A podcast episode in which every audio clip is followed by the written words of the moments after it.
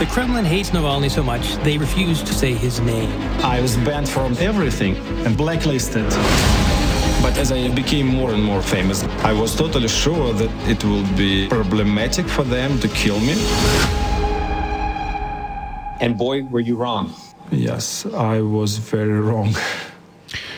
That's the voice of Alexei Navalny from the Oscar winning documentary Navalny. Uh, once believing that his stature, his profile might give him a level of protection, instead it turned out to be the opposite. Made him even more of a target. They, he would be any kind of a threat to, to Vladimir Putin. Uh, they tried to poison him, nearly succeeded, but Navalny survived. And Navalny went back to Russia, knowing that he was a target. Uh, the Russians had him arrested, imprisoned, and now they've killed him.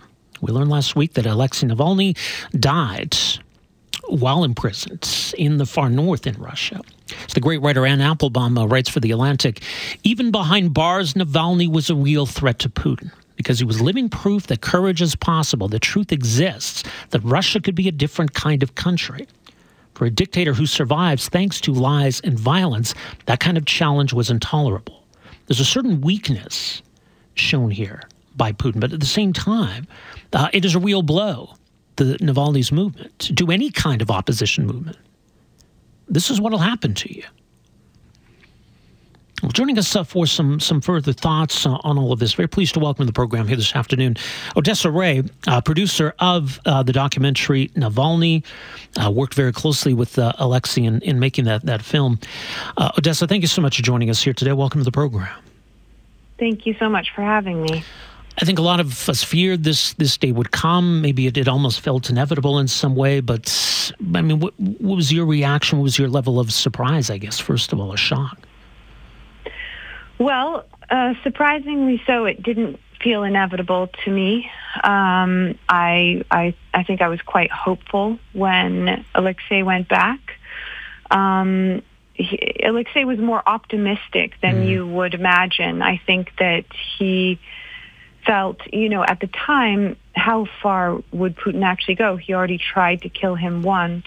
And for Navalny, the calculation at the time was that he had to go back to Russia because there was no sitting in Germany for him because at uh, the thing is, is if you try to be relevant as a voice or an opposition leader from outside Russia, you're immediately discredited. You know, the Russian population have no desire to listen to you telling them how what to do and how they should feel from comfortably sitting in Germany. This is a huge thing in Russia, and everyone who has tried to be a political voice outside of Russia, like Khodorkovsky, etc., mm-hmm. they're completely irrelevant to the Russian population. So for Alexei, his life's purpose, his life's mission was to change that country. And so there was no option but to go back.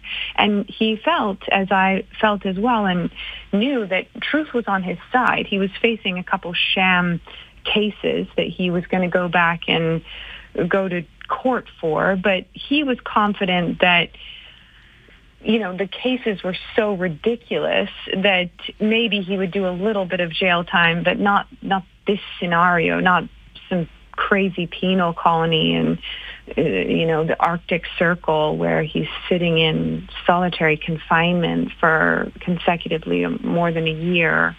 I mean, this this this scenario was just not just not fully imagined. I I think. Yeah, I think that's that's an interesting way to look at it. Um, you know, in terms of all, all the details about what happened here, does it matter? I mean, we, we know ultimately, don't we, that uh, that this this rests with Vladimir Putin. Listen, I mean, Putin has just, or the Kremlin has announced that they will not be releasing Alexei's body for another 14 days. So that should tell you everything that you need to know. They're definitely making sure that whatever poison or whatever they use, any signs of malpractice are gone from his body. why then go to this length? I mean, it would be easy enough. Putin, you know, I mean, we, we have sham elections in Russia to, to just create a scenario where some, you know, Putin crushes Navalny in, in an election or uh, other ways of, of trying to keep down his movement. What, why go to this length? I think it's, you know, you have to look at Prigozhin. I think it's a, just a demonstration of power. It's if you mess with me, this is what happens to you. You know, mm-hmm. I'm not.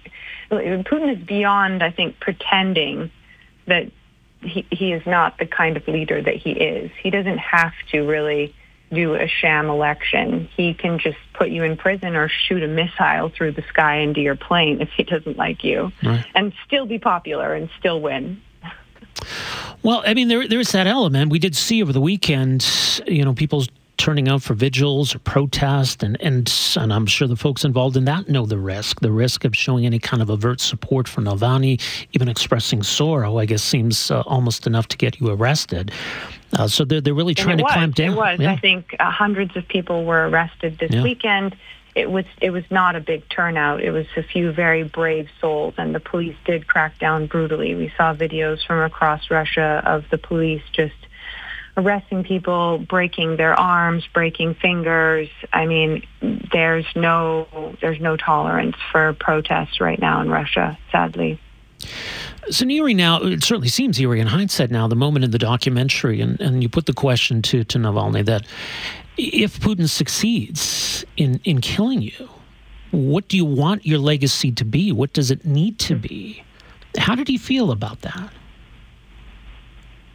I think that um, Alexei has a great sense of humor, and um, he knew that we were covering our bases with the documentary. We knew we, that Alexei was going back to Russia, and we were going to lose him, and we just prepared for every possible outcome. And I think Alexei faced death once, and so he potentially would be facing death again. And his purpose was for the Russian people. So I think we just wanted to know what what is the message you would leave to the Russian people.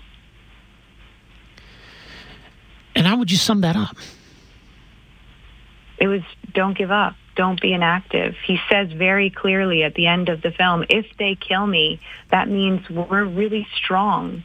That means that we we are stronger than we think we are and that there is a chance to if we come together we believe you know killing him is a sign of weakness and it's a choice and whatever you do just don't give up and don't be inactive alexei was a great believer in action, which is why he went back. Well, he did, and you know, was a message of hope, and, and I think certainly that's what Putin's trying to to snuff out here is any sense of hope. I, I imagine for the movement, for the followers, it's an interesting moment here in you know recognizing what happened here, but also understanding the very real threat they face. What, what do you see next for this movement? I think most of this movement right now, since the war began, is operating from outside Russia. And I just hope that the day will come when they can go back to Russia and lead a free and beautiful Russia of the future, as Alexei used to call it. He used to say that he's building the beautiful Russia of the future. And I hope for that one day. And we used to joke that the next movie that we make about, because on the campaign trail for the Oscar, we used to always be asked, will you be making a follow-up movie? And I said, and we'd say our follow-up movie would be the day that Alexei gets out of prison and builds the beautiful Russia yeah. of tomorrow and is inaugurated, or at least is able to run in a free and fair election in in Russia. And I think if we gave up hope, we, we, we would stop all the work that we're doing and everyone who was part of that film and who was is part of the Navalny Foundation, they they keep fighting, and so they they have to have hope. we hope that becomes his legacy. Uh, the film is called Navalny. Uh, Odessa, thank you so much for making some time for us here today. Really appreciate this. Thank you. All the best. Odessa Rae uh, is a Canadian, in fact, a filmmaker, producer of the Academy Award winning film for Best Documentary Navalny. Uh, quite a remarkable and powerful film. One of the, the fascinating moments in that movie was when Navalny actually phones uh, one of the individuals involved in poisoning him. And you get this like confession happening in, in real time as the cameras are rolling. It's quite a stunning moment. But yes, even then, and he was uh, you know in exile in Germany. Uh, the Putin regime saw him as a threat, and they tried to kill him. They didn't succeed then, but they have now. So, what's going to be our response? Uh, apparently, the White House is considering some stronger sanctions. Uh, absolutely, that should be Canada's response. I think Putin's showing us who he is for all of those who continue to fawn over him. Very bizarre. Thanks for downloading and listening to the podcast. Don't forget to subscribe, rate, and review for free at Apple Podcasts, Google Play, or wherever you find your podcast. You can also find me on Twitter at Rob Breckenridge, and you can email me, rob at 770chqr.com. Talk to you next time.